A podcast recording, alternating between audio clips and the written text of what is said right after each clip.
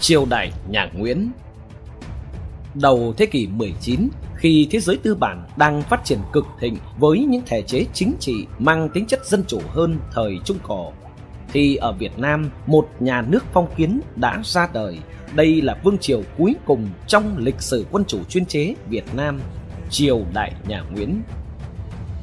Ra đời trong bối cảnh đặc biệt, nhà Nguyễn đã trải qua rất nhiều biến cố trong khoảng thời gian tồn tại mang nhiều thị phi như cầu viện ngoại bang làm mất nước vào tay Pháp quốc và cũng có nhiều công lao trong việc thống nhất đất nước, mở mang lãnh thổ, phát triển kinh tế.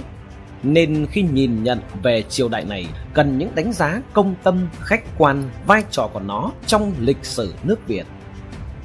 Tự chung lại, khi nhìn lại sự phát triển của triều đại nhà Nguyễn đến khi sụp đổ, chúng ta có thể thấy hai giai đoạn rõ rệt giai đoạn độc lập tự chủ và giai đoạn mất quyền tự chủ khi bị đế quốc Pháp xâm lăng áp đặt quyền bảo hộ.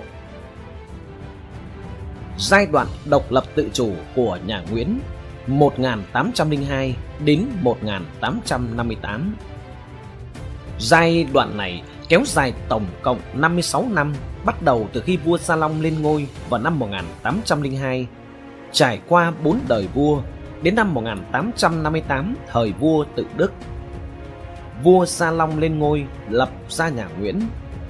Triều đại đặc biệt ngay từ sự ra đời. Hành trình giành lại chính quyền đầy gian truân của vương tử Nguyễn Phúc Ánh, tức vua Gia Long sau này.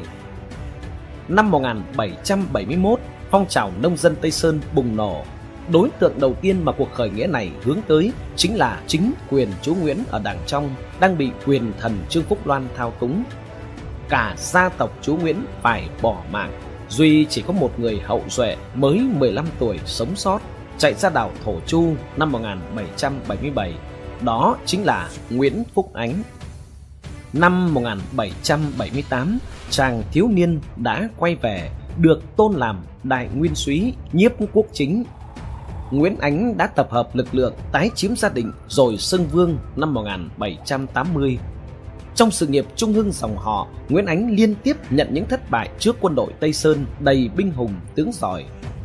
Một trong những thất bại gây ra hệ lụy xấu của Nguyễn Ánh xuất phát từ trận thủy chiến ở sông Ngã Bảy, cửa Cần Giờ năm 1782 với quân Tây Sơn dù thuyền của chú Nguyễn tân tiến và áp đảo nhưng lại thua trước tài thao lược của Nguyễn Huệ, lòng can đảm của nghĩa quân. Nguyễn Ánh bỏ chạy về Ba Rồng rồi có khi trốn sang tận rừng Dung Đu chân Lạp. Nguyễn Nhạc tuy chiếm được Nam Bộ nhưng người Hoa ở đây lại ủng hộ Nguyễn Ánh. Cộng thêm cái chết của tướng Đô đốc Phạm Ngạn cùng tình trạng binh lính thương vong nhiều nên Hoàng đế Trung ương đã hạ lệnh tàn sát Hoa Kiều, đốt phá nhà cửa để trả thù. Thiệt hại nhất là vùng Củ Lao Phố. Việc này đã cản chân Tây Sơn trong việc truy bắt Nguyễn Ánh, tạo cơ hội cho Nguyễn Ánh quay trở lại rồng lữ, đoạt được 80 thuyền từ Nguyễn Học, một vị đô đốc Tây Sơn.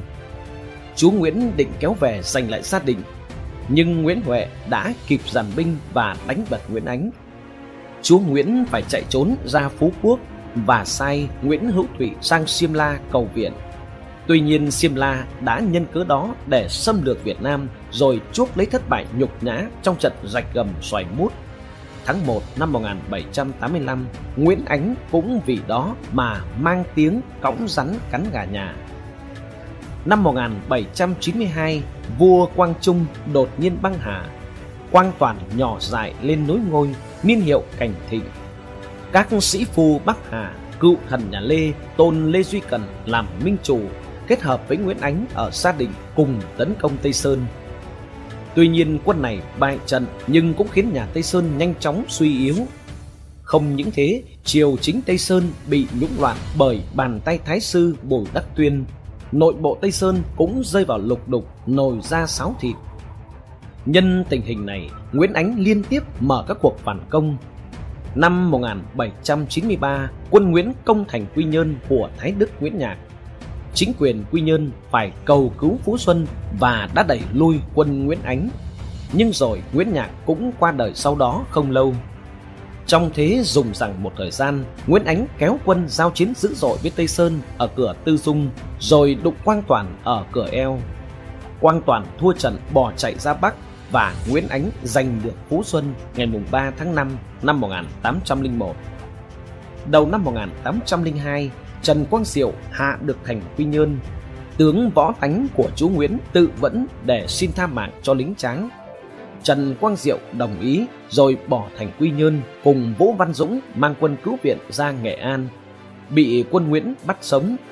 Bà Bùi Thị Xuân, vợ Trần Quang Diệu giải cứu không được cũng bị bắt và áp giải. Cũng trong năm này, Nguyễn Ánh lên ngôi hoàng đế, chính thức khôi phục quyền lực dòng họ, thống nhất đất nước sau nhiều thập kỷ chia cắt. Ông lấy niên hiệu là Gia Long, Gia trong gia đình, Long trong Thăng Long. Sau đó Gia Long tổ chức lễ hiến phù trả thù Tây Sơn một cách man dợn như một hành động đáp lại những gì mà Tây Sơn đã gây ra cho gia tộc cũng như năm tháng chui lùi lưu vong của vị Tân Vương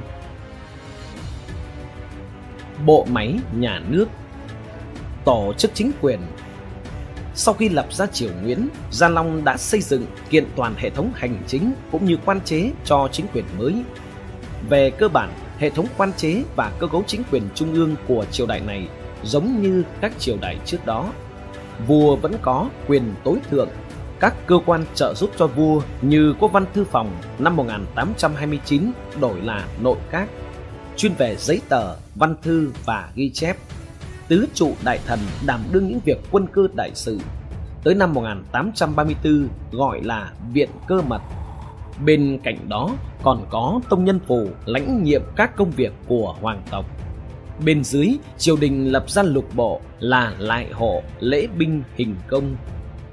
Thượng thư đứng đầu mỗi bộ có vai trò chỉ đạo các công việc chung của nhà nước.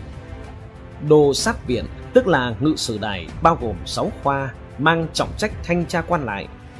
Hàn Lâm Việt phụ trách các sắc dụ công văn. Năm Tử phụ trách một số sự vụ. Phủ nội vụ trông coi các kho tàng. Quốc tử giám quản lý mảng giáo dục. Thái y viện thực hiện việc chữa bệnh và thuốc thang cùng với một số ty và cục khác. Với cơ cấu bộ máy chính quyền như vậy, khi có việc quan trọng, vua sẽ giao cho triều thần cùng nhau bàn xét. Quan lại dụng phẩm hàm như thế nào đều được quyền đưa ra ý kiến. Mọi việc phải có sự chuẩn của vua mới được thi hành. Hoàng đế tuy ở ngôi vị cao nhất nhưng không được phép làm điều sai trái. Các quan giám sát ngự sử có quyền can gián khi vua mắc phải sai lầm. Quan chức của triều đình chỉ chạm tới phủ huyện, từ tổng trở xuống do dân tự trị người dân tự lựa chọn lĩnh người của mình mà cử ra quản trị mọi việc ở địa bàn sinh sống. Tổng gồm có vài làng hay xã, có một cai tổng và một phó tổng do hội đồng kỳ dịch của các làng cử ra quản lý thuế khóa, đê điều và trị an trong tổng. Quan lại được phân ra ban văn, ban võ. Minh Mạng đã xác định rõ rệt giai chế phẩm trận từ cửu phẩm tới nhất phẩm. Mỗi phẩm chia ra tránh và tổng hai bậc Lúc đất nước ổn định, quan võ phải dưới quan văn cùng phẩm với mình. Còn khi có binh biến thì ngược lại. Quan tổng đốc tức văn vừa cai trị tỉnh vừa chỉ huy quân lính của tỉnh. Lương bổng của quan lại tương đối ít nhưng họ được hưởng nhiều phúc lợi. Phụ thân không phải đi lính, miễn sưu thuế dựa theo ngạch văn võ và phẩm hàm. Không những vậy, con cái các quan còn được hưởng tập ấm, tức là hưởng phúc cha ông để lại, có thể là được ban đất đai, chức quan. Bộ máy quan lại không quá nặng nề, nhưng nhà Nguyễn vẫn đau đầu bởi nạn tham nhũng. Phân chia hành chính đất nước Năm 1802, trong khi đã quyết định Phú Xuân là quốc đô, Nguyễn Ánh vẫn tạm đặt 11 trấn phía Bắc tương đương khu vực Bắc Bộ ngày nay thành một tổng trấn với tên cũ Bắc Thành do một tổng trấn đứng đầu. Đến thời Minh Mạng, không thể bỏ sót cuộc cải cách hành chính của ông trong các năm từ 1831 đến 1832. Vua quy đổi các tổng trấn, các dinh, trấn hợp nhất trong đơn vị tỉnh. Năm 1831, Minh Mạng đổi các trấn từ Quảng Trị trở ra thành 18 tỉnh và vùng còn lại ở phía nam được chia làm 12 tỉnh.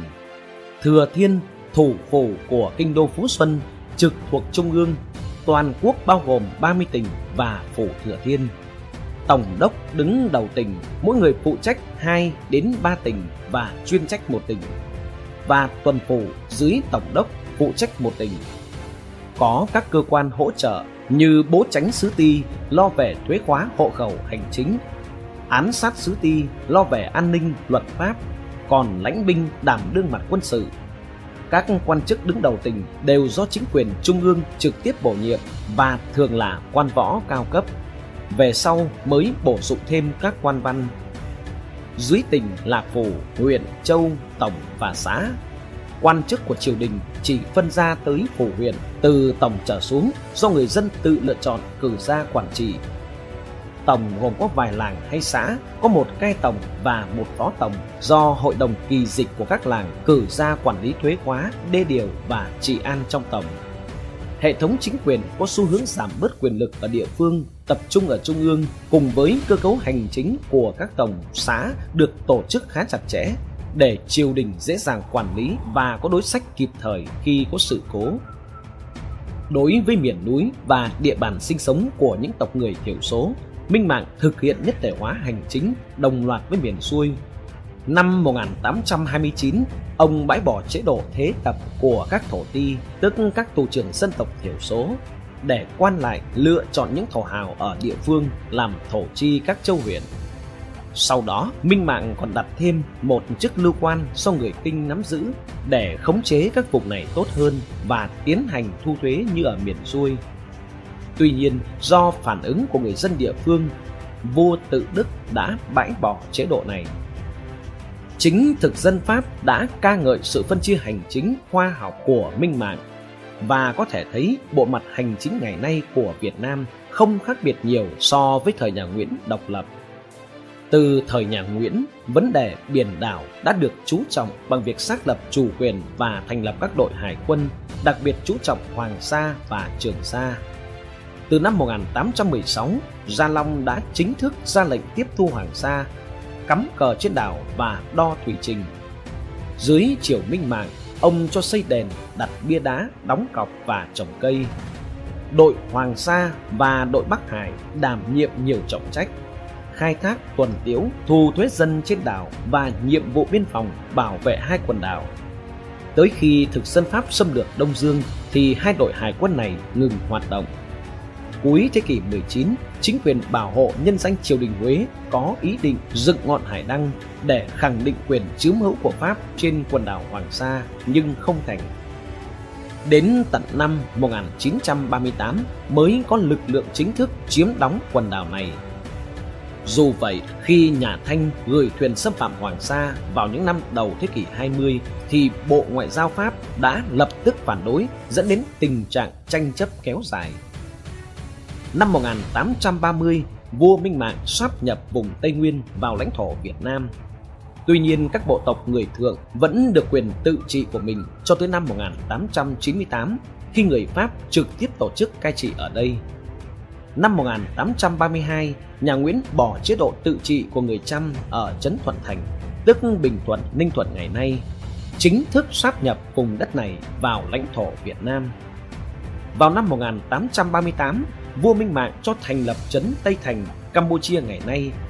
Thời kỳ này, lãnh thổ Việt Nam thời vua Minh Mạng vươn tới cực đại, tới tận Ai Lao, chân Lạp, việc kiên kỵ tên húy của vua chúa có thể coi là một đặc sản của triều Nguyễn dù nó đã hình thành từ trước đó.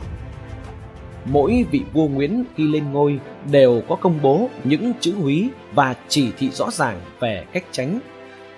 Cũng vì hiện trạng này mà nhà Nguyễn chiếm kỷ lục trong số lượng lệnh kỵ húy xuyên suốt lịch sử phong kiến 22 trên 40 và đó mới chỉ dựa trên giấy tờ của 40 lệnh kiêng còn sót lại. Sau khi ngự chế mạng danh thi được công bố thì từ đời vua Thiệu Trị trở về sau, mỗi vị vua Nguyễn có 5 tên là danh tự, ngự danh, niên hiệu, thụy hiệu và miếu hiệu. Quân đội nhà Nguyễn một trong những thành quả Gia Long đạt được sau nhiều năm nội chiến với Tây Sơn là quân đội tương đối mạnh với trang bị và tổ chức kiểu phương Tây. Sau khi quản làm chủ toàn bộ quốc gia, nhà Nguyễn xây dựng quân đội chính quy hoàn thiện hơn để sung binh ngạch mới. Vua Gia Long cho thực hiện phép giảm binh theo hộ tịch tùy nơi mà định lấy 3, 5 hay 7 suất đinh tuyển một người lính. Quân chính quy đóng tại kinh thành và những nơi sung yếu. Các địa phương đều có lực lượng vũ trang tại chỗ làm nhiệm vụ trị an. Quân chính quy có 14 vạn người, bên cạnh đó còn có quân trừ bị. Quân đội còn được tổ chức thành 4 binh chủng, bộ binh, tượng binh, thủy binh và pháo binh trong đó, bộ binh và thủy binh được chú trọng xây dựng để tác chiến độc lập, trình độ chính quy thống nhất cao. Ngoài vũ khí cổ truyền, quân chính quy được trang bị hỏa khí mua của phương Tây như đại bác, súng trường, thuyền máy, thuốc nổ, vân vân. Các loại súng thần công đại bác được đúc với kích thước trọng lượng thống nhất. Thành lũy, đồn to nhỏ cũng được quy định cho từng cấp với số lượng quân nhất định. Đến thời Minh Mạng, Ông tổ chức quân đội theo kiểu mẫu phương Tây, hướng đến tiêu chí quý hổ tinh bất quý hổ đa. Số lượng người cầm cờ từ 40 người giảm xuống 2 người trong đội ngũ đơn vị một vệ 500 người. Vua còn thuê các sĩ quan huấn luyện Tây Dương nên phương thức tác chiến được các học giả Mãn Thanh ghi nhận là giống hệt kiểu Pháp. Quân đội Nguyễn Triều thời điểm đó có thể coi là lực lượng quân sự tân tiến hiện đại nhất ở khu vực Đông Nam Á hơn hẳn các nước lân bang như Trung Hoa, Thái Lan, Campuchia. Sang thời tự Đức, công tác quốc phòng bắt đầu có dấu hiệu đi xuống. Một nguyên nhân quan trọng là vấn đề tài chính. Bộ binh được trang bị thô sơ, 50 người mới có 5 súng, mỗi năm chỉ tập bắn một lần 6 viên đạn. Chất lượng bảo trì vũ khí cũng kém. Về thủy binh, không có thêm tàu hơi nước mới nào thủy quân yếu ớt đến mức không đủ khả năng bảo vệ bờ biển chống hải tặc. Đời sống quân lính không được quan tâm thỏa đáng, lương thực lại bị ăn bớt. Bởi vậy, nhuệ khí của quân sĩ suy giảm. Quan điểm khoa học quân sự của vua quan nhà Nguyễn không hề vượt quá khuôn khổ của khoa học quân sự phong kiến. Việc giảng dạy binh pháp không hướng tới học hỏi phương Tây nữa mà quay về binh thư yếu lược của hưng đạo đại vương Chính vì Pháp bỏ xa Đại Nam về khoảng cách vũ khí tân tiến, quân đội thiện chiến nên nhà Nguyễn dần già trở nên sợ hãi. Chế độ thuế khóa lao dịch Sau khi đăng cơ, vua Sa Long đã tổ chức lại vấn đề đăng tịch bắt buộc mỗi làng xã phải ghi vào sổ đinh trong làng số đàn ông từ 18 đến 60 tuổi đơn vị làng có quyền tự trị rất lớn tự họ cai trị theo những tục lệ riêng ghi trong hương ước của làng nên xưa nay vẫn có câu phép vua vua lệ làng. Hội đồng kỳ mục trông coi tất cả công sản tức tài sản công và thuế khóa đê điều trị an. Họ cũng phải lo phân phối công điền tức ruộng công giữa các dân đinh mỗi kỳ quân cấp và chỉ định thanh niên đi lính. Nói chung, những người đứng đầu các làng toàn quyền lo việc thuế má và sưu dịch. Triều đình không quan tâm làng sẽ phân chia trách nhiệm giữa các dân làng như thế nào. Về thuế nhân đinh và thuế xuồng, Triều Nguyễn đặt mức thuế khóa mới nặng hơn thời trước. Vua Gia Long cho sửa lại hộ tịch và điền tịch đã hư hỏng trong giai đoạn đất nước bị chia cắt hộ tịch phân ra 9 hạng, tùy từng hạng mà nộp thuế toàn phần hoặc được miễn giảm phân nửa hay miễn trừ cả sưu thuế lẫn sai dịch. Dân công nghệ thì nộp thuế sản vật. Thời Minh Mạng thì định lại thuế điền, chia cả nước ra ba khu vực để đánh thuế. Dân Thanh Nghệ và Bắc Hà chịu thuế đinh và thuế điền cao nhất cả nước. Theo thống kê của Bộ Hộ thì số đinh năm đầu đời Gia Long là 992.559 người. Cuối đời thiệu trị là 1 triệu 024.380 người. Về điền thổ thì đầu đời tự Đức có 3 triệu 398.584 mẫu ruộng và 502.672 mẫu đất. Mỗi năm, người dân đinh phải bỏ ra 60 ngày lao dịch cho triều đình với các công việc như xây, làm thủy lợi, xây đắp các thành lũy, nặng nề nhất là xây dựng các cung điện cho hoàng tộc. Năm 1807, ngay khi kinh thành Huế vừa được hoàn thành, vua Gia Long lại huy động hàng nghìn dân đinh và binh lính tiếp tục sửa chữa và tu bổ thêm trong một thời gian dài. Vua Minh Mạng là người nối tiếp công việc xây dựng kinh đô.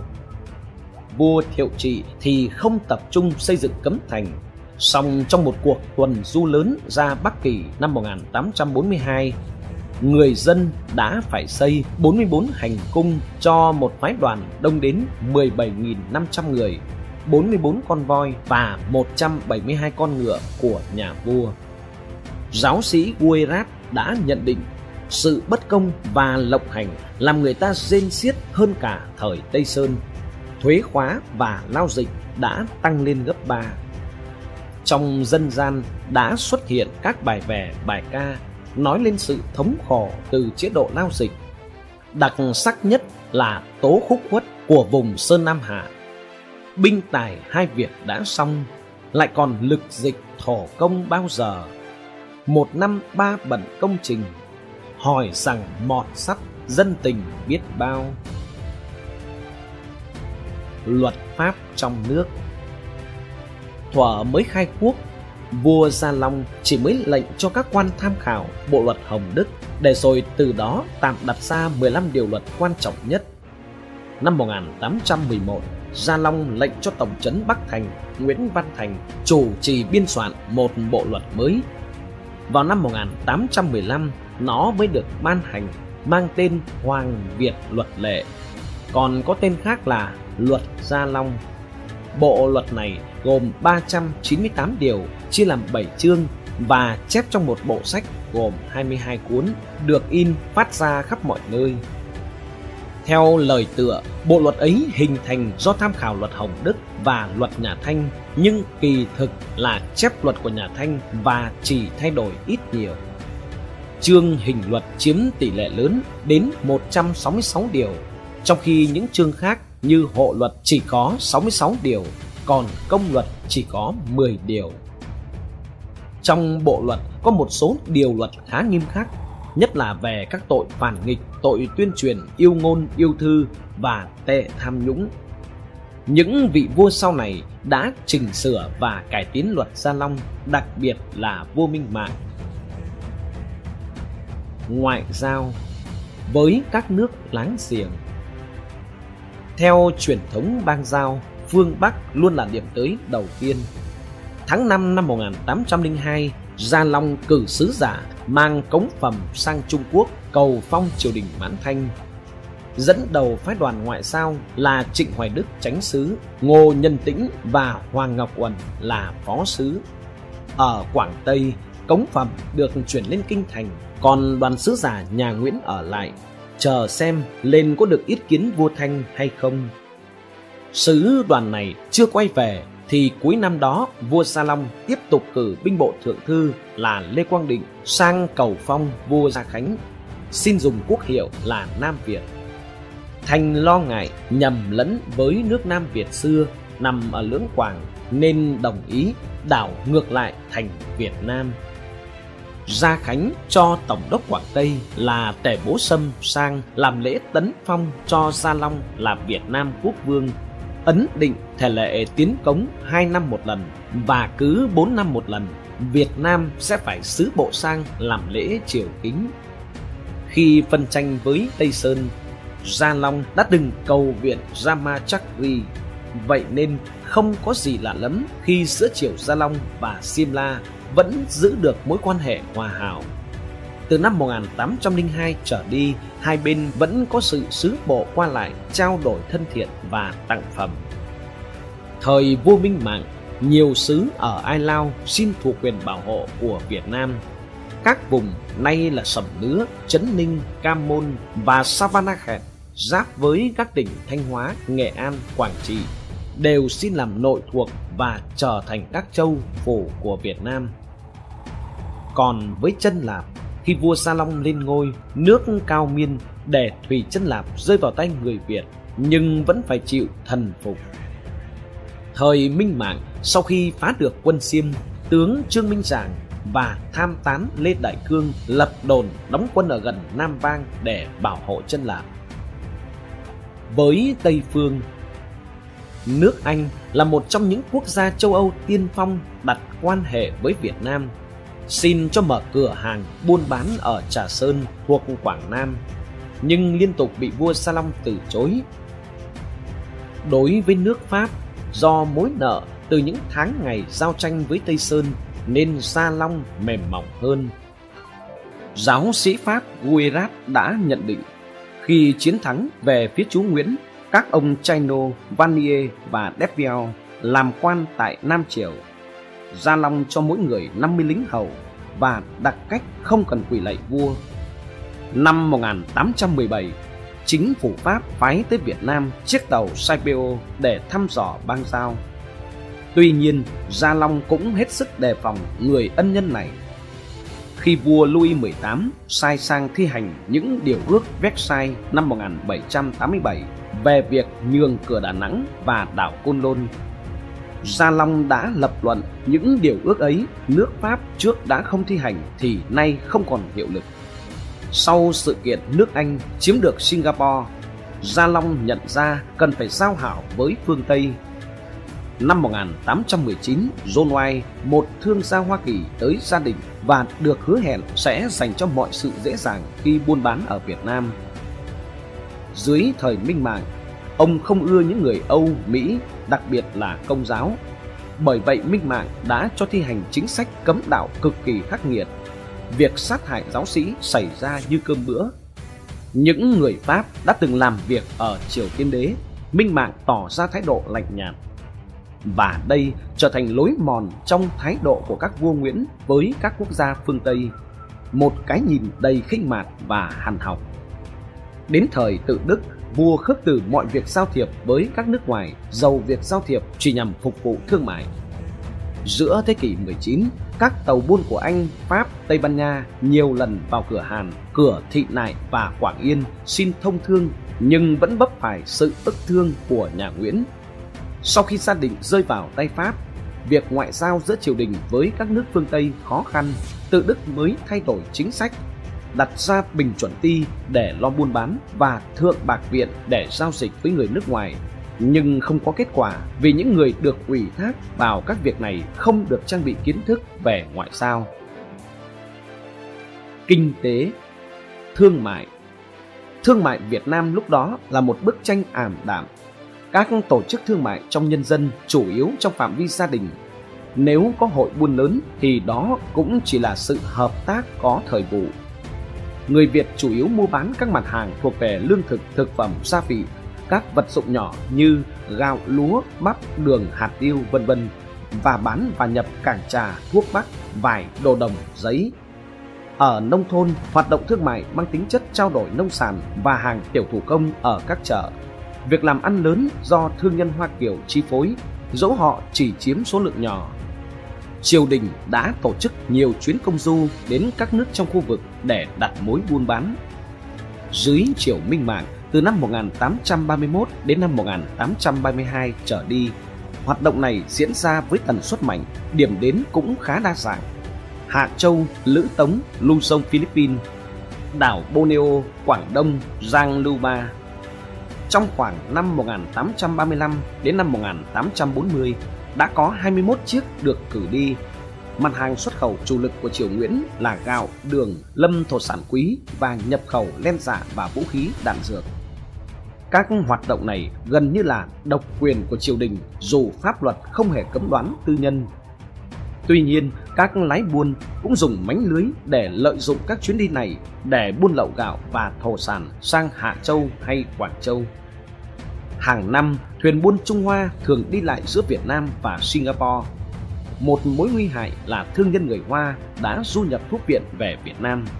May thay, đất nước của chúng ta không có chiến tranh thuốc viện như ở Trung Quốc. Khi Nam Kỳ chuẩn bị bị Pháp thâu tóm gọn ghẽ, thống kê tài chính cho thấy quan thuế hàng năm tương đương 3 triệu ren vàng trên tổng ngân sách 40 triệu mà các quan viên đã giữ lại gấp đôi số tiền thuế kia như vậy, số tiền thu được vượt quá số tiền chuyển về triều đình rất nhiều. Từ thời thiệu trị, do xung đột với phương Tây từ xung đột tôn giáo, quan hệ thương mại với các nước này đi xuống. Năm 1850, tự Đức không phái thuyền đi buôn ở Hạ Châu nữa. Triều đình lại buộc người dân đoạn tuyệt giao dịch với người Tây nên kết quả là thương gia ngoại quốc chủ yếu là Hoa Kiều, Siêm và Mã Lai, trong đó người Hoa chiếm tỷ lệ vượt trội. Thủ công nghiệp Ngành kinh tế này được chia thành thủ công nghiệp nhân dân và thủ công nghiệp nhà nước. Thủ công nghiệp nhân dân không có tính bứt phá sáng tạo bởi kỹ thuật lạc hậu, nhà nước lại trưng thu thợ giỏi về phục vụ triều đình, đặc biệt trong các ngành như khảm xà cừ, kim hoàn, thêu thùa, vân vân tới làm việc để cung cấp đồ dùng cho hoàng gia nên tạo ra hai mảng đối lập. Chính quyền trung ương đã tập trung xây dựng hệ thống các xưởng thủ công nhà nước, nhất là ở Kinh Đô và các vùng phụ cận. Năm 1803, Gia Long thành lập xưởng đúc tiền Bắc Thành, tiền cục ở Thăng Long. Nhà Nguyễn cũng lập các ty trông coi các ngành thủ công như ty vũ cố chế tạo quản lý 57 cục làm đất, đúc kim hoàn, vẽ tranh làm ngói, làm đồ pha lê, khắc chữ đúc súng, làm trục xe, luyện đồng, vân vân. Ti thuyền đảm nhiệm các loại thuyền công và thuyền chiến gồm 235 sở trong phạm vi cả nước. Bên cạnh đó là các ty doanh kiến, ty tu tạo, ty thương bác hòa xưởng. Nghề đóng tàu rất phát triển. Sản phẩm có cả thuyền gỗ lẫn các loại tàu lớn bọc đồng một sĩ quan người Hoa Kỳ tên John White đã công nhận người Việt Nam quả là những người đóng tàu thành thạo. Họ hoàn thành công trình của họ với một kỹ thuật hết sức chính xác. Dù chậm tiến so với thế giới, nhưng nhiều máy móc tiên tiến đã được ra đời và ứng dụng vào thời đó. Có thể điểm tên như máy cưa xẻ gỗ, máy tưới ruộng, vân vân và cả máy hơi nước. Trong ngành khai mỏ, đến nửa đầu thế kỷ 19, triều đình đã quản lý 139 mỏ và năm 1833 có 3.122 công nhân trong các mỏ nhà nước. Nông nghiệp Cũng như phần đa các triều đại khác, triều Nguyễn dĩ nông vi bản. Tâm lý này đã đưa đến những chính sách phát triển nông nghiệp như là cấm mua bán ruộng đất công, lập kho thường bình, sở tịch điền, sở diễn canh, kho bình thiếu, sở đồn điền, đàn xã tắc, vân vân Năm 1828, Bộ lễ vâng mệnh vua soạn thảo các điển lễ khôi phục lại nghi lễ tịch điền và làm thành luật lệ lâu dài cũng như quy định rất nghiêm túc cụ thể. Quỹ ruộng đất công là một vấn đề nan giải của triều Nguyễn. Nó ảnh hưởng đến thu nhập quốc khố và cũng là một trong những nguyên nhân khích lên khởi nghĩa nông dân. Ý thức được điều này, ngay từ đầu triều đại, Gia Long đã ra lệnh cấm bán ruộng đất công và quy định chặt chẽ việc cầm cố loại công điền công thổ này để đảm bảo nông dân ai cũng có đất cày. Khi nhân dân liên tục thất thu, triều đình thường phải giảm thuế, miễn thuế và phát trần. Vua Minh Mạng đã định lại phép quân cấp ruộng khẩu phần, quan lại, binh lính, công tượng, thợ làm quan xưởng cùng các hạng dân đinh phẩm trận cao thấp đều có khẩu phần, nhưng quan lại cường hào giành được những phần tốt hơn. Người già, người tàn tật thì được nửa phần, cô nhi quả phụ được một phần ba. Tại miền Nam, nhà Nguyễn vẫn tiếp tục việc khai hoang và phục hóa. Từ thời các chúa Nguyễn để lại như việc khẩn hoang mở rộng phát triển nông nghiệp. Ruộng đất tư ở Nam Kỳ rất lớn nhưng chính quyền không thể chạm tay vào bởi lực lượng đại địa chủ gia đình đã từng ủng hộ Nguyễn Ánh trong thời kỳ nội chiến. Vấn đề khẩn hoang ta không thể không nhắc đến hai tên tuổi Nguyễn Công Trứ và Nguyễn Tri Phương. Đồn điền xuất hiện nhiều nhất ở vùng gia đình. Đợt lập đồn điền lớn nhất do kinh lược sứ Nam Kỳ là Nguyễn Tri Phương tổ chức vào năm 1853-1854 lập được 21 cơ, 124 ấp phân phối ở cả 6 tỉnh Doanh điền là hình thức khai hoang có sự kết hợp giữa triều đình và nhân dân. Thực hiện di dân để lập ấp mới. Hình thức này bắt đầu được thực hiện từ năm 1828 dưới thời vua Minh Mạng theo đề nghị của Nguyễn Công Trứ. Bản thân Nguyễn Công Trứ cũng là cha đẻ của hai huyện Tiền Hải Thái Bình và Kim Sơn Ninh Bình. Ngoài ra, triều đình nhà Nguyễn còn khuyến khích nhân dân tự do khai hoang kết hợp phục hóa việc đinh điền cũng có chỉnh đốn và kiểm soát chặt chẽ hơn. Ruộng đất thời vua Minh Mạng được đo đạc lại, tính ra được 630.075 mẫu.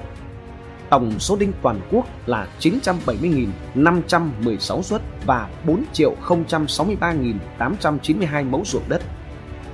Diện tích ruộng đất thực trưng tăng lên nhiều. Năm 1847 là 4.273.013 mẫu Tuy nhà Nguyễn đã hết sức nỗ lực trong việc mở rộng quỹ đất công, hạn chế chiếm hữu đất đai thành tài sản riêng, nhưng vấn nạn này vẫn nhức nhối. Không những thế, vẫn còn đất đai bị bỏ hoang.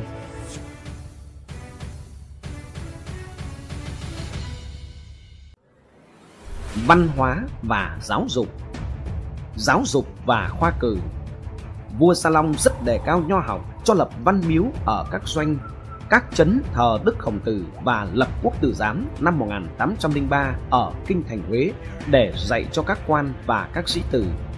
Mở khoa thi hương lấy những người có học, có hành ra làm quan. Trong kỳ thi năm 1829, người đỗ tam khôi không lấy được ai, nhưng người đạt phân điểm suýt soát với bậc tiến sĩ thì khá nhiều. Trước tình trạng này, vua Minh Mạng đưa ra quyết định mỗi khoa thi lấy thêm những người có phân điểm gần sát với đệ tam giáp, nhưng tính riêng thành một bảng phụ tức là phó bảng.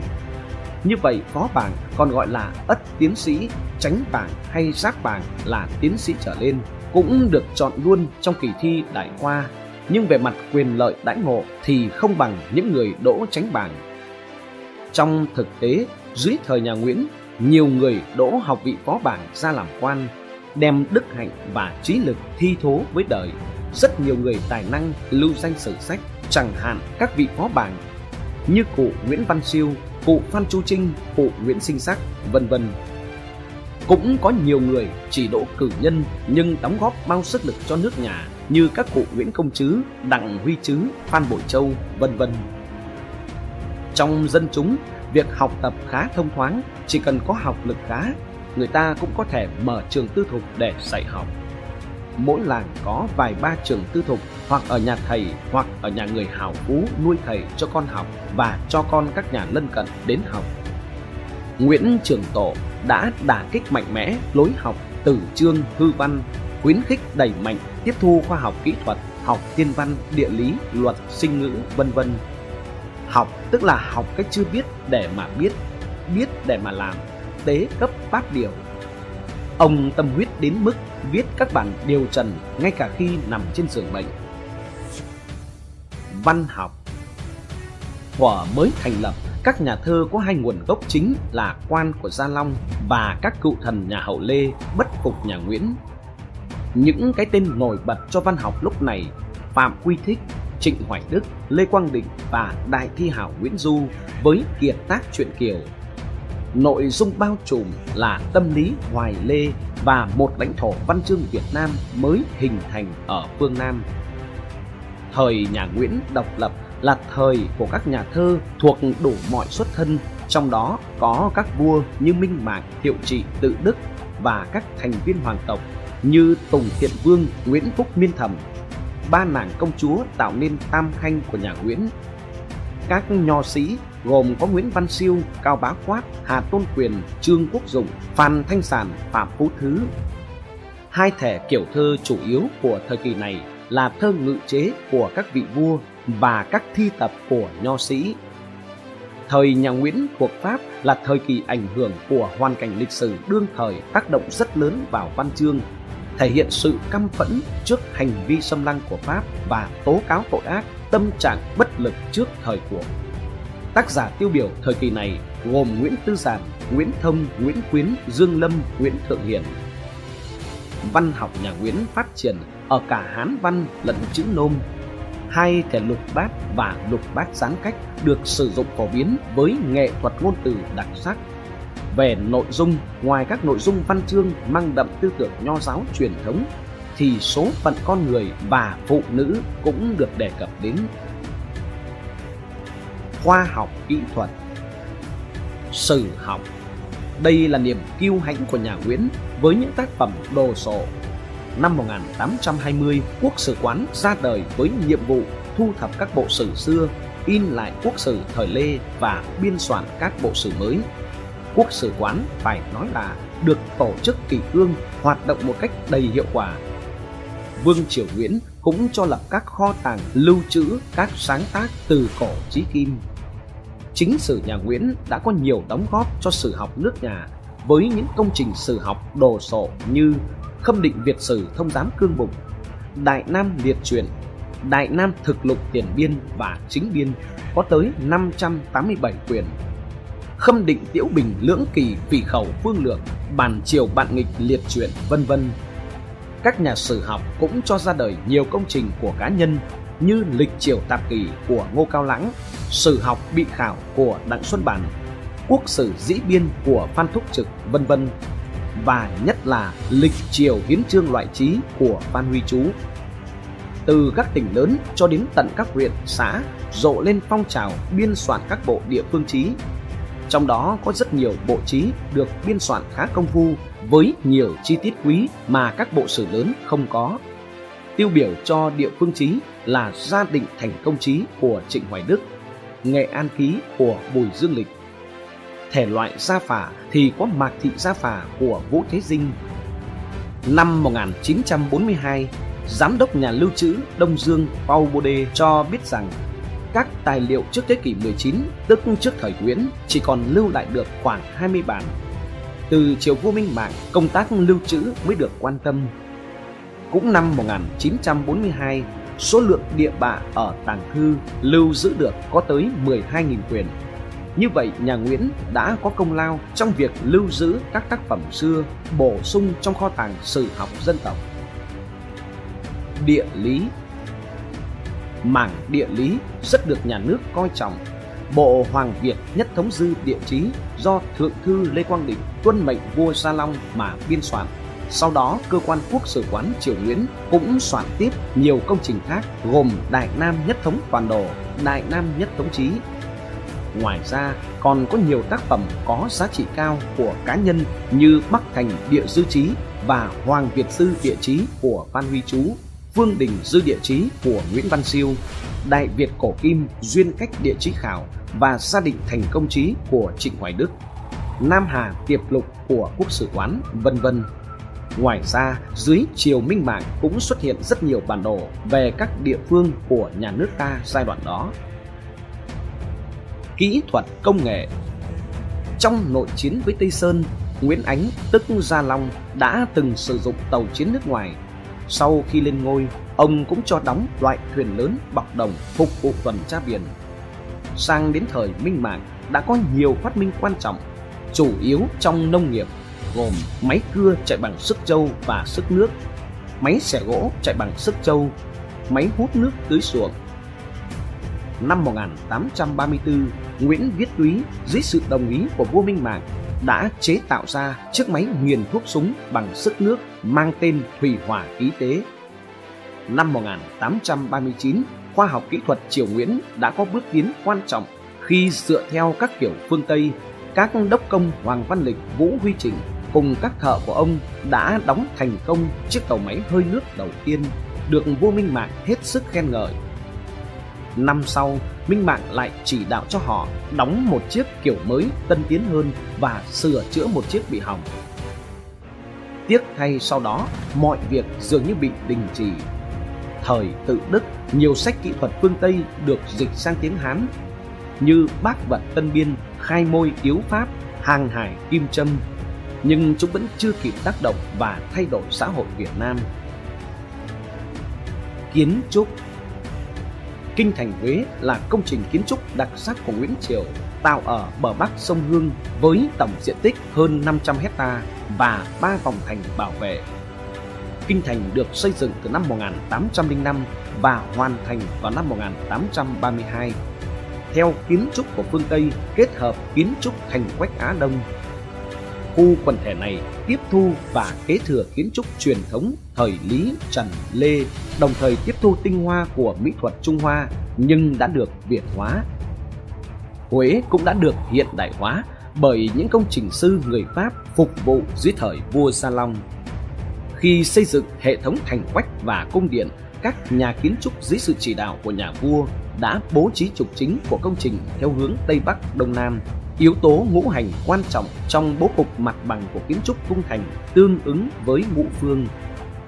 Ngoài ra phải kể đến hai thành cổ chấn thủ Sài Gòn xưa là Thành Quy và Thành Cùng, nhưng giờ chỉ còn lại trong tiềm thức.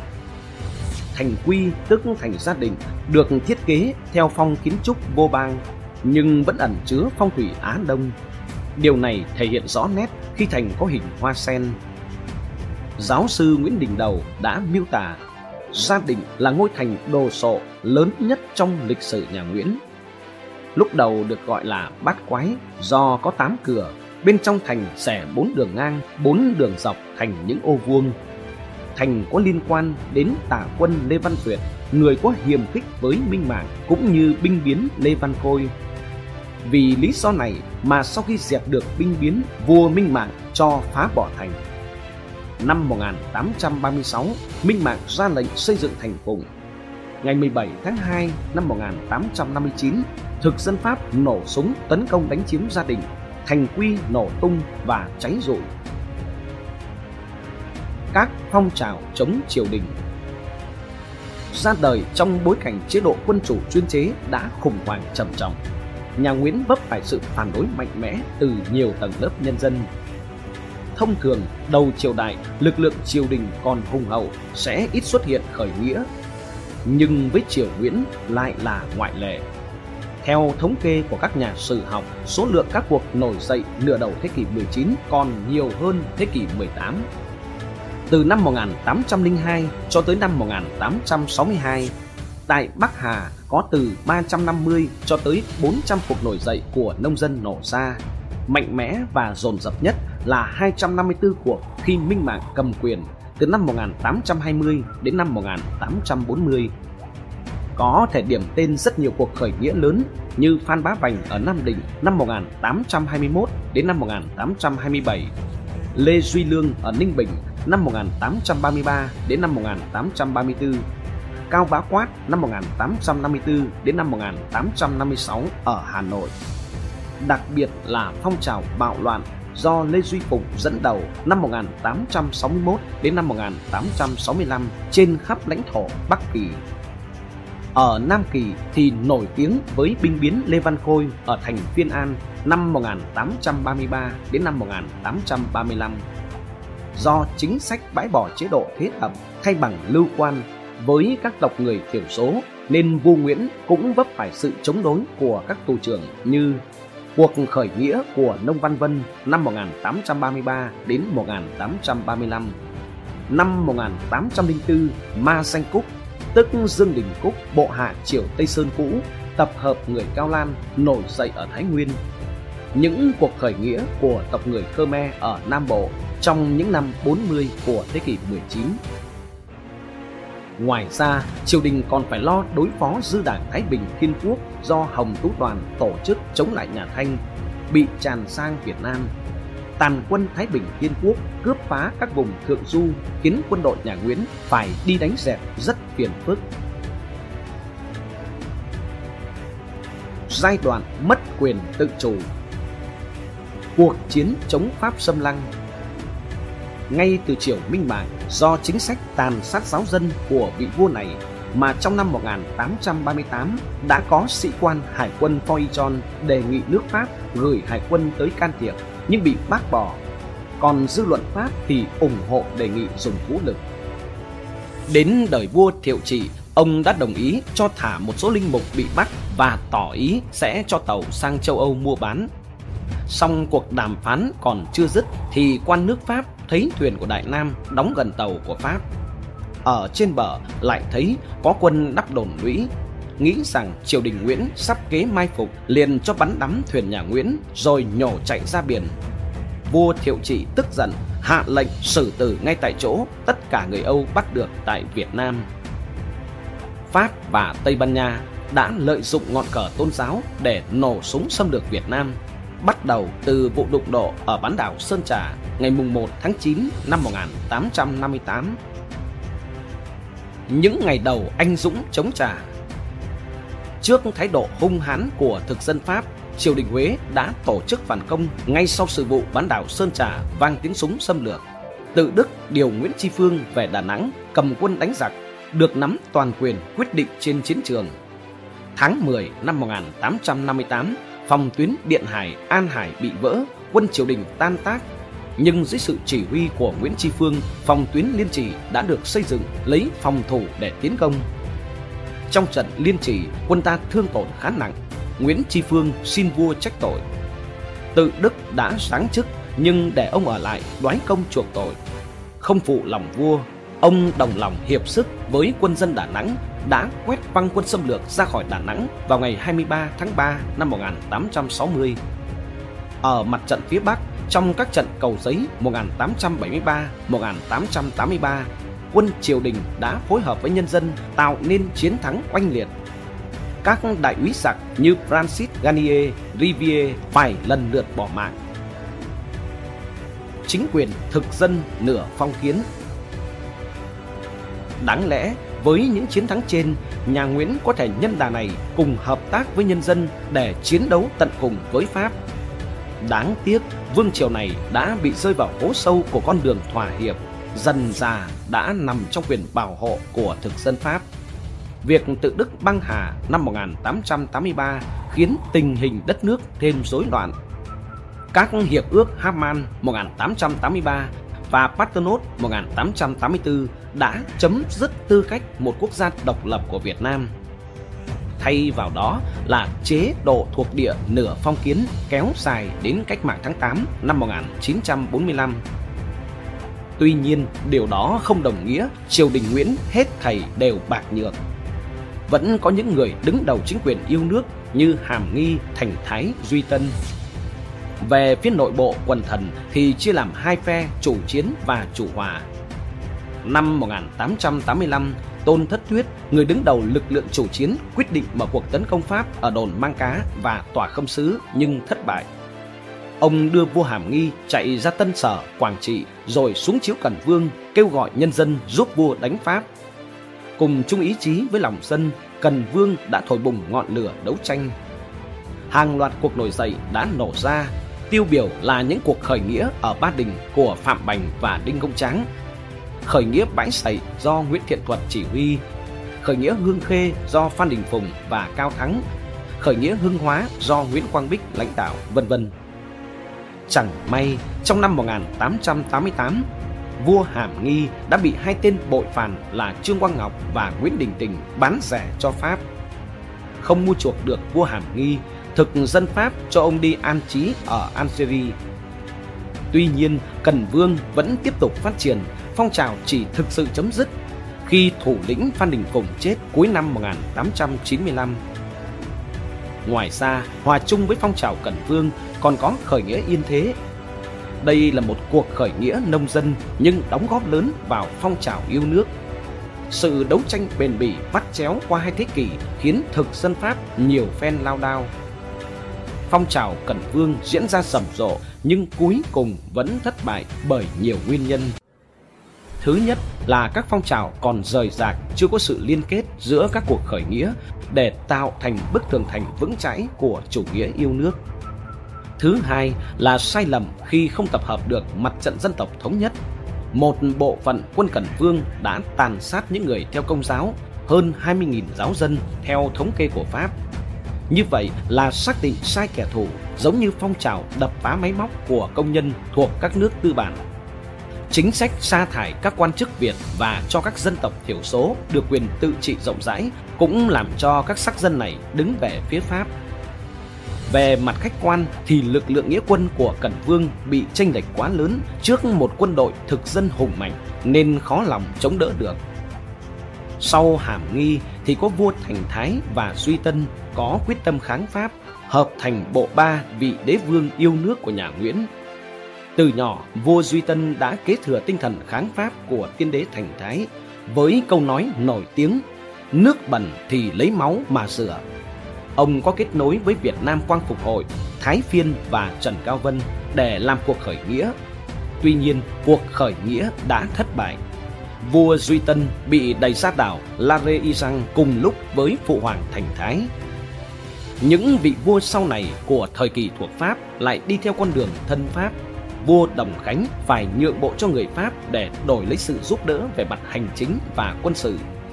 Năm 1887, Liên bang Đông Dương được thành lập, gồm thuộc địa Nam Kỳ, hai sứ bảo hộ Trung Kỳ và Bắc Kỳ cùng Lào và Cao Miên đều đặt dưới một viên quan toàn quyền Đông Dương người Pháp. Năm 1888, vua Đồng Khánh còn phải nhường cho nước Pháp mọi quyền hành trên ba thành phố Hà Nội, Hải Phòng và Đà Nẵng. Ba khu vực này cũng trở thành ba thuộc địa. Sự hèn yếu của Đồng Khánh khiến ông vấp phải sự phản ứng mãnh liệt của nhân dân. Chính ông đã phải thừa nhận không đời nào tôi có thể tin rằng Hà Tĩnh Quảng Bình trung thành với tôi vì hai tỉnh ấy có nhiều sĩ phu quá. Quyền hành của nhà vua bị thu hẹp tối đa khi Paul nắm giữ vị trí toàn quyền Đông Dương. Trong giai đoạn từ năm 1897 đến năm 1902, Paul đã áp dụng một chính sách cai trị độc tài. Quan lại cấp tỉnh phải phụ thuộc trực tiếp thống sứ Pháp, cai trị sứ Bắc Kỳ nhân danh hoàng đế nhưng lại không cần phải nghe lệnh của vị vua Đại Nam. Các quan cũng phải nhường cho công sứ Pháp quyền đề cử và bổ nhiệm hương chức cơ quan hành chính Pháp cũng phụ trách thu thuế và giao cho ngân khố của triều đình một ngân sách cần thiết cho việc duy trì triều đình. Paul Dumer đã thay thế chế độ bảo hộ bằng chế độ trực trị và triều đình từ lúc đó chỉ còn giữ lại được những hình thức bề ngoài. Vua Khải Định lại mang vết nhơ với câu ca dao tiếng đồn Khải Định nịnh Tây nghề này thì lấy ông này tiên sư Năm 1925, Khải Định qua đời. Toàn quyền Alexander Varen đã ép tân đế là Bảo Đại mới 12 tuổi phải ký thỏa ước giao cho quan khâm sứ Pháp các quyền hạn cuối cùng. Thậm chí, nhà vua còn không thể lựa chọn các thượng thư và quan chức. Nam quốc trên thực tế đã phân thành ba mảnh tách biệt. Nam Kỳ sáp nhập vào Pháp, Bắc Kỳ gần như một thuộc địa và Trung Kỳ là nơi mà quy chế bảo hộ chỉ là lý thuyết. Ngoài ra, có những vị vua tại vị rất ngắn như Dục Đức 3 ngày, Hiệp Hòa 3 tháng và Kiến Phúc 8 tháng. Trong đó, vua thì bị bức tử, vua thì bị nghi là chết do bị hạ độc. Thế sự thực quá đa đoan. Nhà Nguyễn sụp đổ, chấm dứt 143 năm tồn tại tháng 8 năm 1945, nhân sự kiện Nhật Bản đầu hàng đồng minh vô điều kiện, thời cơ đã chín muồi, Đảng Cộng sản Việt Nam phất cờ khởi nghĩa. Cách mạng tháng 8 diễn ra trong 15 ngày và không hề đổ máu, nhưng đã giành được độc lập chủ quyền sau gần thế kỷ bị xiềng xích. Đó cũng là tiếng chuông cáo chung cho lịch sử phong kiến Việt Nam. Ngày 25 tháng 8 năm 1945, tại Ngọ Môn, Bảo Đại, vị vua thứ 13 và cũng là cuối cùng của triều đại nhà Nguyễn, đã đọc chiếu thoái vị. Chiều 30 tháng 8 năm 1945, Bảo Đại trao lại ấn kiếm cho chính quyền cách mạng. Đến ngày mùng 2 tháng 9 năm 1945, Hồ Chủ tịch đọc bản tuyên ngôn độc lập khai sinh ra nước Việt Nam Dân Chủ Cộng Hòa. Di sản để lại nhà Nguyễn đã để lại những di sản vật thể lẫn phi vật thể vô cùng phong phú, được thế giới công nhận dù một thời đã bị xem nhẹ, thậm chí bị coi là tàn dư của sự thối nát. Nhã nhạc cung đình Huế được UNESCO công nhận là di sản văn hóa phi vật thể của nhân loại trong năm 2003 nhã nhạc chẳng những là một thú vui thanh tao thời phong kiến mà còn thể hiện sự tinh tế trong nghệ thuật âm nhạc. Cố đô Huế và các lăng tẩm Quần thể di tích Cố đô Huế được UNESCO công nhận là di sản văn hóa thế giới vào ngày 11 tháng 12 năm 1993. Trong lịch sử Việt Nam thời cận đại, công trình xây dựng kinh thành Huế có lẽ là công trình đồ sộ quy mô nhất với hàng vạn lượt người tham gia thi công, hàng triệu mét khối đất đá, với một khối lượng công việc khổng lồ như đào hào, lấp sông, di dân, rời mộ, đắp thành, vân vân, kéo dài từ thời điểm tiến hành khảo sát dưới triều vua Gia Long năm 1803 đến khi hoàn chỉnh triều vua Minh Mạng vào năm 1832. phong cách kiến trúc và cách bố phòng khiến kinh thành Huế thực sự là một pháo đài vĩ đại và kiên cố nhất từ trước đến nay ở Việt Nam. Mà một thuyền trưởng người Pháp là Liray khi tới Huế năm 1819 phải thốt lên Kinh thành Huế thực sự là pháo đài đẹp nhất, đăng đối nhất ở Đông Dương. Thậm chí so với cả pháo đài William ở Kolkata và St. George ở Magda do người Anh xây dựng lăng tẩm của các đời vua được coi là ngôi nhà vĩnh cửu để các vua gửi gắm linh hồn. Nổi bật lên trong đó là lăng Khải Định, tức ứng lăng với quy mô hoành tráng, họa tiết và phong cách kiến trúc có sự giao thoa giữa truyền thống và hiện đại, phương Đông với phương Tây. Mộc Bản Mộc Bản được UNESCO công nhận là di sản tư liệu thế giới đầu tiên tại Việt Nam ngày 31 tháng 7 năm 2009.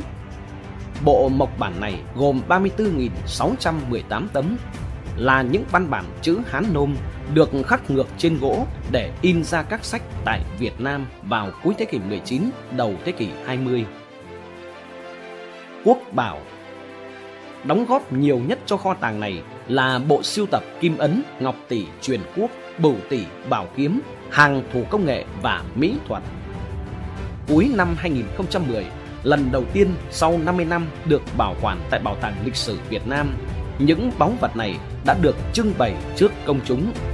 Tuy nhiên, có những báu vật bị mất dấu như quốc ấn nặng khoảng 10 kg vàng và quốc kiếm của vua Bảo Đại trao lại cho chính phủ Việt Nam Dân Chủ Cộng Hòa vào năm 1945 hay ấn tín của Nam Phương Hoàng hậu đã bị mất trộm. Lệ Tứ Bất Có nhiều quan điểm cho rằng để thâu tóm quyền lực vào tay hoàng đế, nhà Nguyễn đã đề ra tứ bất, tức bốn điều cấm kỵ. Đó là không đặt chức tể tướng, không lấy đỗ trạng nguyên, không lập hoàng hậu và không phong Đông Cung Thái tử. Thế nhưng, căn cứ vào chính sử nhà Nguyễn cùng những tài liệu có liên quan đến triều đại này thì không hề nhắc đến lệ tứ bất. Trên thực tế, vẫn có những trường hợp được phong hậu Thuận Thiên Cao Hoàng hậu, Thừa Thiên Cao Hoàng hậu, Nam Phương Hoàng hậu, các đông cung như Nguyễn Phúc Cảnh. Về vấn đề triều Nguyễn không có tể tướng thì bắt đầu từ thời Lê Trung Hưng đã không còn. Hiện tượng không có trạng nguyên là do điểm thi không cao, không đạt chuẩn mực triều đình để ra, chứ không có nghĩa nhà Nguyễn phế bỏ danh trạng nguyên trong khoa bảng. Có thể lệ tứ bất là sản phẩm từ sự suy luận chứ chưa có văn bản nào công nhận điều này. Nhận xét về vai trò của nhà Nguyễn Nhà Nguyễn có thể canh tân đất nước để giữ chủ quyền không? Trước những đề xướng cải cách, nhà Nguyễn không hề quay lưng hoàn toàn theo cách bảo thủ. Những người từng đi du học nước ngoài như Phan Thanh Sản, Nguyễn Trường Tộ đã dâng điều trần xin nhà vua cải cách toàn diện.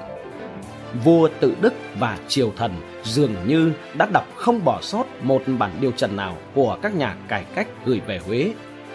Tháng 11 năm 1878, vua đã cử sứ bộ và một số thanh niên sang học tiếng Xiêm Tuy nhiên, nhà Nguyễn vẫn không thể bứt phá.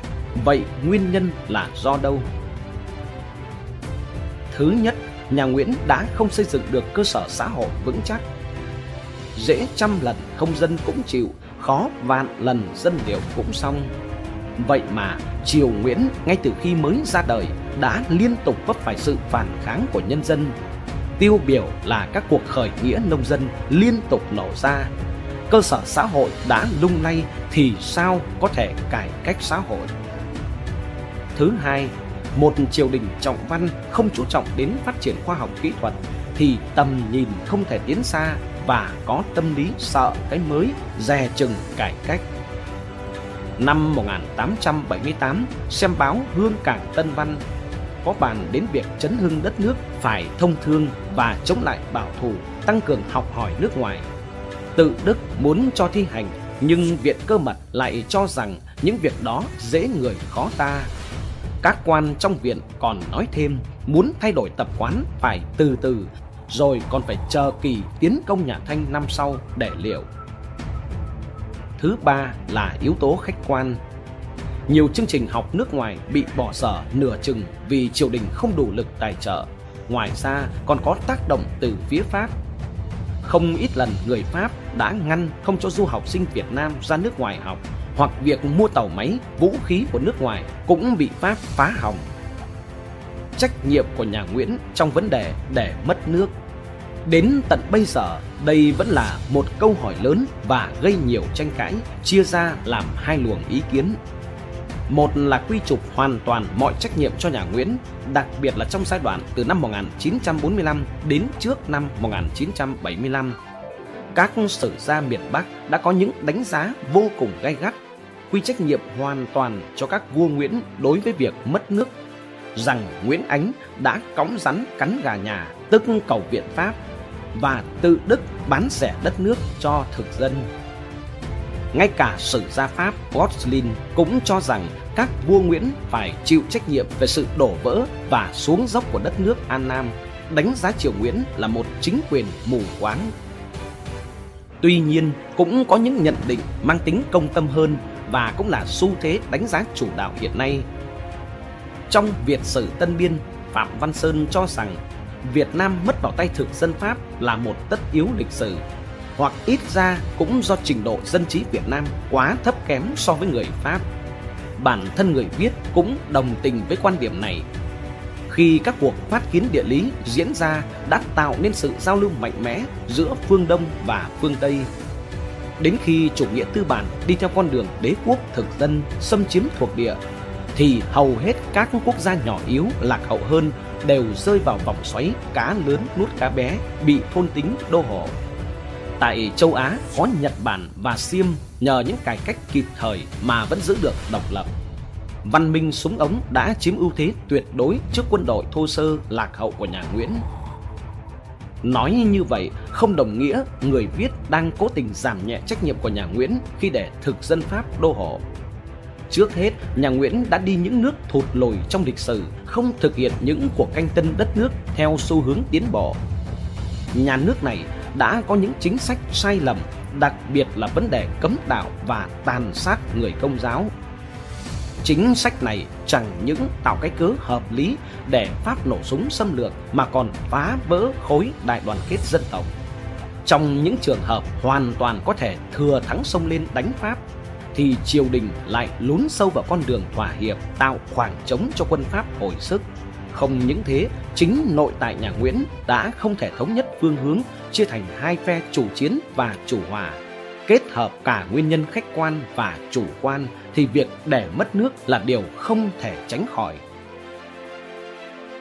Vai trò của nhà Nguyễn trong lịch sử dân tộc Tương tự như vấn đề trên, cách nhìn nhận về nhà Nguyễn cũng bị chia thành hai phe. Phe thứ nhất phủ định sạch trơn mọi đóng góp của triều đại này và dùng những cụm từ xấu xí để miêu tả. Bộ máy quan lại hủ lậu mục nát, chế độ áp bức bóc lột nặng nề, chính sách kinh tế lạc hậu và phản động, chính sách đối ngoại mù quáng vân vân.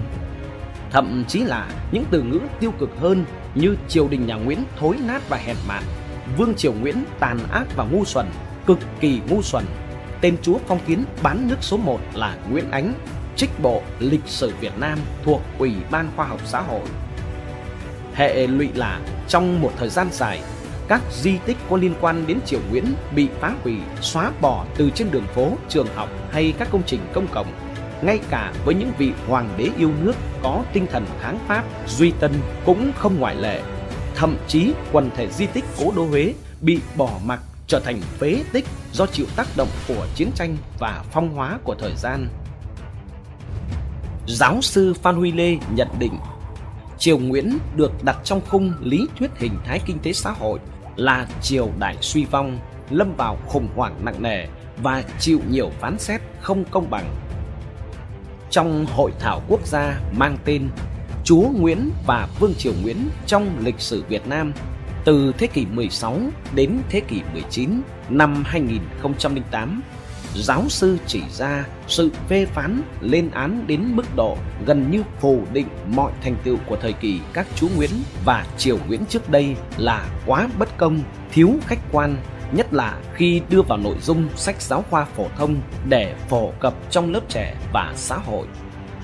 Các nhà sử học dĩ nhiên có trách nhiệm của mình trong vận dụng phương pháp luận sử học chưa được khách quan trung thực. Ông Phan Huy Lê cũng khẳng định vai trò mở mang bờ cõi, thống nhất đất nước, phát triển giáo dục, văn hóa của vua chúa Nguyễn. Theo ông Nguyễn Đắc Xuân, Hội Sử học Thừa Thiên Huế, có bốn nguồn nhận định sai về nhà Nguyễn bao gồm hậu duệ vua Lê, chúa Trịnh, thực dân Pháp, công giáo và những người nghiên cứu nhà Tây Sơn thích Tây Sơn. Nguy hiểm hơn nữa, những đánh giá sai lệch lại nằm trong tư tưởng giáo điều của một số sử gia Marxist. Khuynh hướng này đã ảnh hưởng lớn đến việc biên soạn sách giáo khoa, đem đến cái nhìn không được thiện cảm về nhà Nguyễn. Trước thực trạng ý thức hệ chi phối khoa học trên tờ Sông Hương, Huế vào năm 1987, giáo sư Trần Quốc Vượng đã bày tỏ chính kiến Tôi không thích nhà làm sử cứ theo ý chủ quan của mình. Và từ chỗ đứng của thời đại mình mà chửi tràn chửi lấp toàn bộ nhà Nguyễn cho sướng miệng. Và ra vẻ có lập trường, có thời nhà Nguyễn chúng ta mới có một Việt Nam hoàn chỉnh như ngày nay. Nhà thơ Nguyễn Duy đã bày tỏ bức xúc về những thành phần hùa theo đám đông để tạo nên xu thế xem thường Nguyễn Triều nhiều người biết rằng nhà Nguyễn có công lớn đối với nước nhà nhưng không hiểu tại sao và từ lúc nào lại bị biến dạng, bị hạ thấp một cách oan sai về thang bậc giá trị lịch sử và văn hóa.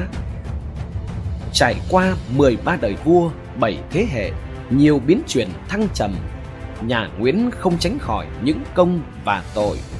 Đặc biệt đặt trong hoàn cảnh hết sức phức tạp, nhà Nguyễn đã có sự cố gắng nhưng do đi không đúng hướng, phần vì chế nãi cải cách nên đã không thể đưa dân tộc ra khỏi cơn bĩ cực.